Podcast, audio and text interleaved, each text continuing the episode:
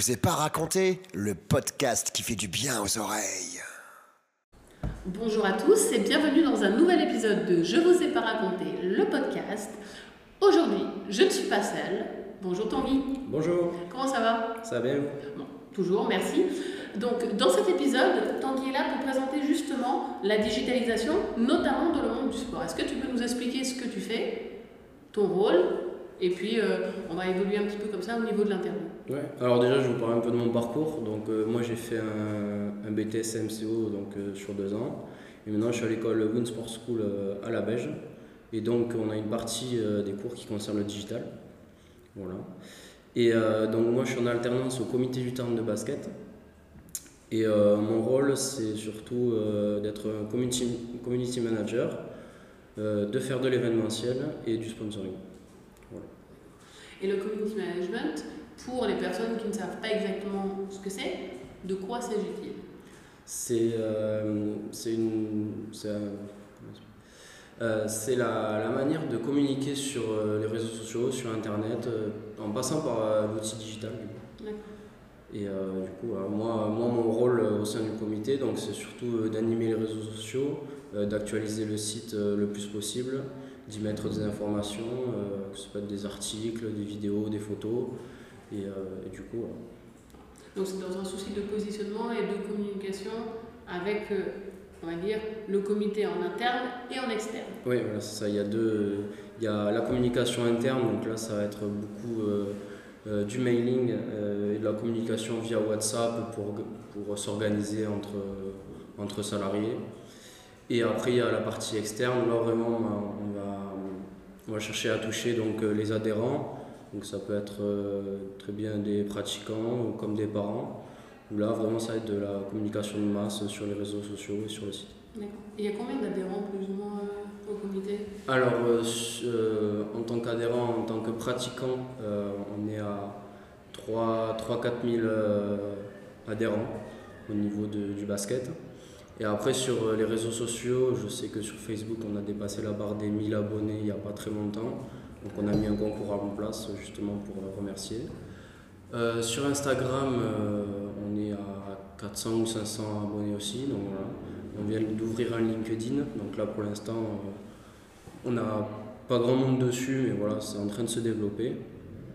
Et après, le site internet, depuis que, que je m'en occupe, on a eu un boost de visibilité où on est passé de 30 000 à 70 000 euh, vues sur le site en euh, quelques mois. D'accord.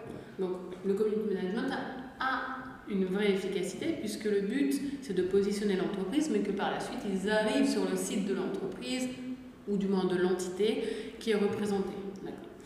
Dans le cas euh, de ton travail, est-ce que tu pourrais nous donner un exemple d'une action que tu as digitalisée qui a eu un impact réel dans le quotidien Euh, ça peut être au niveau, euh, ben, par exemple, juste tout simplement de, l'emploi du temps, parce que du coup, on se sert de Google Agenda en interne pour, euh, donc, voir le planning de tout le monde, pour savoir qui fait quoi à quel moment de la journée, parce qu'on est beaucoup en intervention dans des clubs ou dans des écoles. Donc forcément, on ne sait pas ce que fait tout le monde, et du coup, quand on a besoin d'informations, on peut regarder ça, on peut se servir du Google Agenda justement pour regarder euh, où est tout le monde. Et puis après, au niveau de, au niveau de l'événementiel, je sais qu'on s'en sert beaucoup. Enfin, moi, je me sers de, Canva pour les citer, pour faire les affiches, euh, pour faire les affiches de promotion euh, pour des événements, pour des tournois, pour des matchs importants. Du coup, voilà. Après, on se sert du coup des réseaux sociaux bon, pour la diffusion. Tu parles de Canva? Oui. Euh, toi, est-ce que tu es capable également d'utiliser la suite Adobe ou la suite euh, ou InDesign par exemple? Non. Donc Canva pour toi est un outil de simplification de la digitalisation, notamment dans les présentations et dans les créations de contenu? Ouais, c'est ça. Ouais. D'accord. Donc c'est que pour les affiches que tu utilises Canva? Euh, non, je m'en sers aussi pour faire euh, donc des supports euh, pour le comité. C'est-à-dire que si on a besoin de faire des classements ou des choses comme ça, on peut se servir de Canva aussi. Euh, je m'en sers aussi pour faire des, des maquettes euh, de sponsoring par exemple. Voilà. Et, euh, et après, ça peut être juste pour de la présentation lors de réunions, pour présenter des documents, des affiches, mettre quelque chose en avant. Enfin voilà, on s'en sert beaucoup pour ça. ouais. Alors, Canva, pour la petite histoire et pour les personnes qui nous écoutent, il s'agit d'un modèle en ligne dit freemium, dans le sens qu'il y a une version libre d'accès, donc avec des explications, des utilités voilà, de base, et une version payante à 10 euros en abonnement, 10-11 euros par mois, qui permet d'avoir bah, justement une version un peu upgradée, comme on aimerait dire, euh, du service. Il faut savoir que Canva donc est devenu en fait un, en très peu de temps un gros concurrent de Microsoft hein, et de la suite euh, de PowerPoint, de, tout ce qui est euh, présentation et aussi peut-être un peu de la suite Adobe parce qu'elle donne la possibilité à des personnes qui ne sont pas du tout des créas de base à être super créatifs. Voilà, ça c'est pour la petite histoire. Euh, Tanguy par la suite en fait euh, j'ai dû en fait euh, remodifier un peu l'audio donc on n'entend plus parler mais je vais le remercier encore une nouvelle fois. Tanguy par la suite avait mis en lumière un truc extrêmement intéressant, c'était le positionnement qu'avaient également certains pure players, donc certaines entreprises uniquement sur internet dans le monde offline. Alors dans un premier temps moi il y a quelques quelques jours je vous mettais en lumière le fait que les commissaires priseurs pouvaient grâce à une nouvelle loi de fin février 2022, vendre des NFT. Et c'est comme assez ouf, parce qu'un commissaire-priseur de base, il ne vend que les offres physiques. Et là, on est en train de mixer l'incorporabilité, donc le côté virtuel d'une chose, à une personne qui est habituée à bah, donner une valeur à quelque chose qui peut toucher, percevoir. Donc là, on est en train d'augmenter la subjectivité euh, du commissaire-priseur. Donc déjà, on se rend compte que la digitalisation est un impact en fait euh, du virtuel dans le monde physique, mais également du monde physique dans le virtuel. Pourquoi je dis ça? Parce que, comme le disait Tanguy, et donc voilà, on parlait d'Amazon. Amazon, donc, euh, je ne vous le présente plus, c'est un pure player qui a récemment racheté les droits de Roland Garros. Et Roland Garros, c'est, euh, bon, bah, pour les Français, le grand chelem euh, de tennis. Et c'est pas spécialement live. En quoi c'est super important? C'est super important parce que ça va permettre, un, de pouvoir le diffuser sur Amazon Prime, mais aussi de pouvoir clairement promouvoir et devenir sponsor de plusieurs événements. C'est aussi important pour se positionner dans le monde du sport qui est un vrai atout euh, et j'en reviendrai une autre fois, euh, notamment avec euh, tout ce qui est paris sportif en ligne, qui est un vrai atout, donc, pardonnez-moi, pour le monde d'Internet, le sport, avec l'e-sport, avec tout ce qui est Twitch ou des choses comme ça. On n'y pense pas assez, mais vraiment, il y a quelque chose de logique, de direct qui est très intéressante. Voilà. Et la digitalisation, elle permet ça, elle permet justement d'entrer un petit peu en contact avec des joueurs, par exemple, de foot euh, qu'on pourrait pas avoir, euh, euh, j'en sais rien, moi, à Toulouse ou à Paris, qu'on a en Chine ou au Qatar. Ça nous permet également d'avoir une relation un peu plus directe. La digitalisation, c'est ça, hein, c'est un effacement des frontières, un repositionnement du consommateur en consommateur et une volonté des marques d'être toujours plus proches. Voilà. Il faut savoir en fait que la digitalisation, c'est un processus. C'est pas un truc qui se fait en deux-deux. Et encore plus important, c'est un processus inclusif. Alors quand je dis ça, on se dit ok, mais alors ça veut dire quoi? Inclusif, c'est-à-dire que c'est pas en train d'annuler tout ce qui a été créé. C'est en train de le transposer pour devenir non pas quelque chose de séparé, mais quelque chose de complémentaire. Et c'était une des réponses que j'avais mis d'ailleurs dans le sondage euh, de cette semaine. Selon vous, la digitalisation, qu'est-ce que c'est? Ben, La digitalisation, c'est un processus important, sachant que euh, si on reprend certaines études, en 2025, ce sont 50% de, des effectifs de la population active qui seront nés avec le digital. Ça veut dire que le digital va faire partie de leur vie et qu'il va falloir que nous, pour communiquer avec eux, nous soyons à même de toucher également les outils qu'ils utilisent. Voilà. Et la digitalisation, donc, comme je disais, ça ne veut pas dire annuler ce qui a été créé. Ça veut dire transposer. Et cette transposition, notamment, notamment dans les stratégies d'entreprise, elle est fondamentale. Pourquoi elle est fondamentale? Parce que euh, elle permet non pas de changer de cible, mais de l'élargir. De l'élargir comme euh, euh, on pourrait justement essayer de faire un rebranding, sauf qu'au lieu d'utiliser l'image de marque, on va utiliser le P de place dans le marketing mix, donc prix, place, promotion, produit. On ne change pas le produit, on ne change pas le prix, on va changer un petit peu le format de promotion et la place, en fait, euh, qui n'est plus à la télé, mais qui est euh, dans euh, justement le 3.0. Est-ce que vous voyez où je veux arriver? Ce que je veux dire par là, c'est que la digitalisation est un processus qui clairement doit être suivi. Donc il est aussi pas obligatoire mais essentiel si on veut continuer à évoluer en fait avec son temps. Parce que, euh, comme euh, le disait justement une des personnes que je suis sur LinkedIn, ne pas avancer ou ne pas évoluer avec son temps, c'est régresser. Et si on veut encore être présent en tant qu'entreprise ou en tant qu'expert, il faut absolument, absolument, à tous les niveaux, suivre également les tendances. Alors pas les tendances TikTok, mais également tout ce qui est tendance technologique pour pouvoir en fait euh, continuer à communiquer de façon efficace. Elle est là en fait l'idée de la digitalisation. La digitalisation c'est pas une volonté de tout changer, de tout révolutionner. Non, c'est une volonté d'élargir, une volonté de fluidifier, une volonté d'être toujours plus proche des gens. Donc une vision vraiment customer centric pour le coup et de s'approcher de leurs besoins au mieux en étant présents quand ils en ont besoin. C'est pour ça que la digitalisation inclut également beaucoup plus de contenu, parce que euh, être proche des gens, ça implique également une notoriété, et pour avoir une notoriété euh, accrue, il faut qu'on se rappelle de soi. Voilà.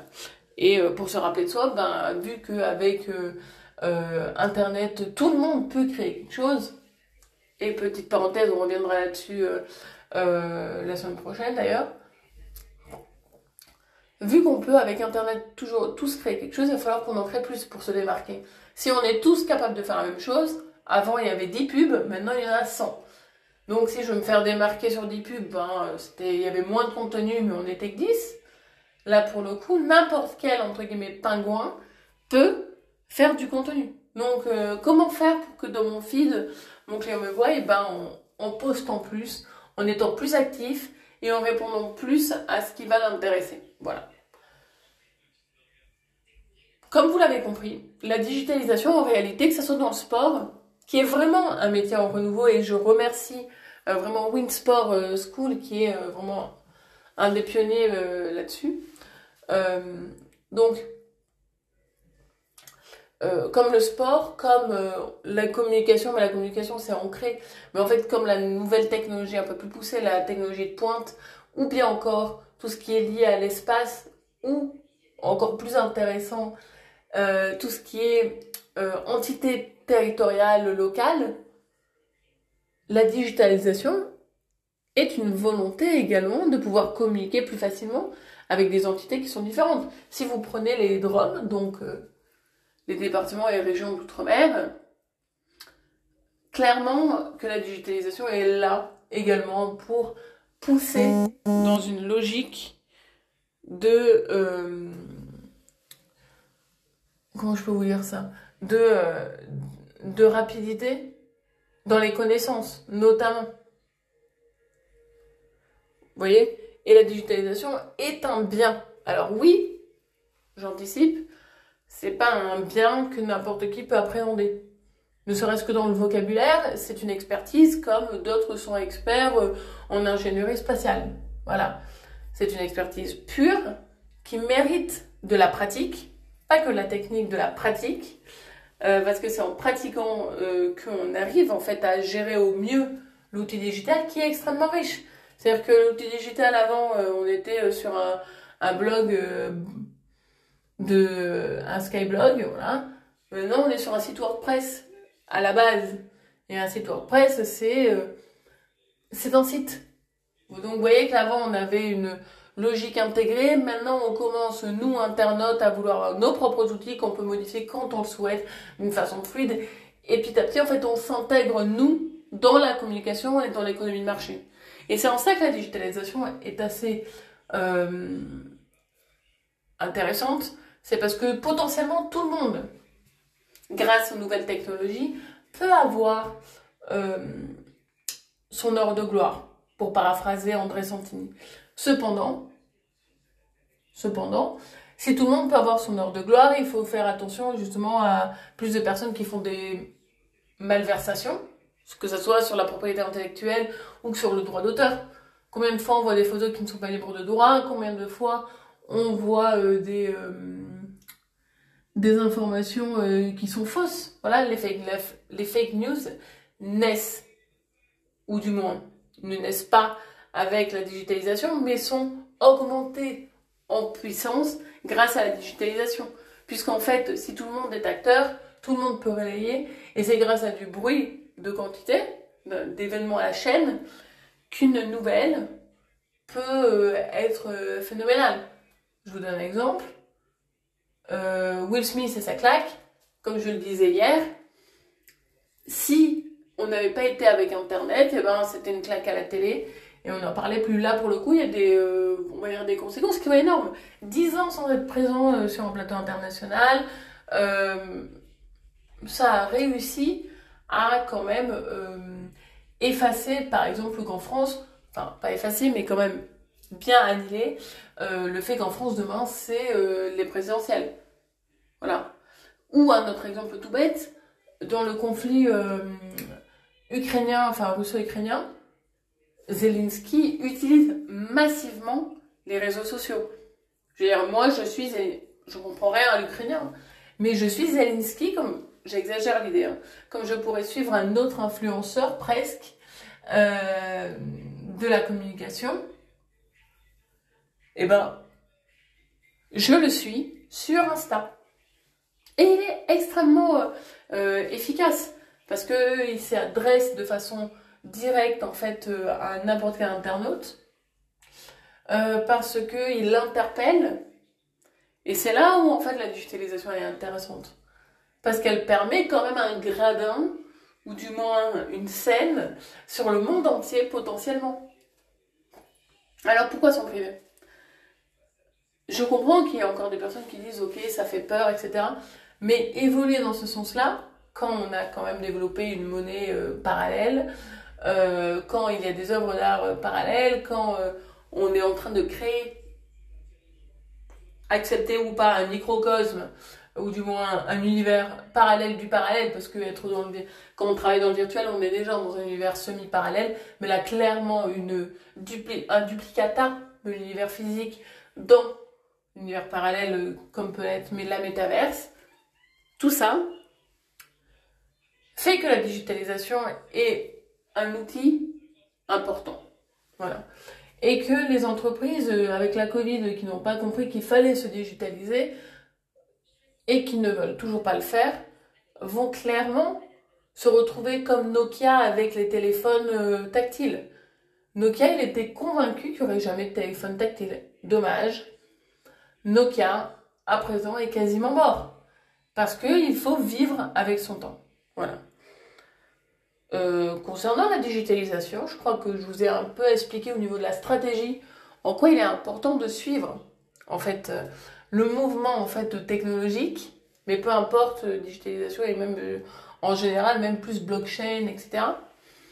Pourquoi il est important de s'en informer aussi et pourquoi il est important d'être accompagné? Parce que quand vous avez affaire à la loi, vous vous faites accompagner par un avocat.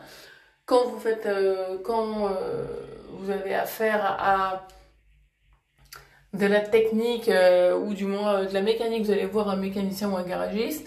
Quand vous avez affaire au digital, vous allez voir euh, un expert en, communication, voilà, euh, euh, digital en particulier, un community manager, un développeur. Et quand vous avez besoin ben, de quelqu'un qui puisse gérer les impacts, etc., ben, vous allez voir une expertise.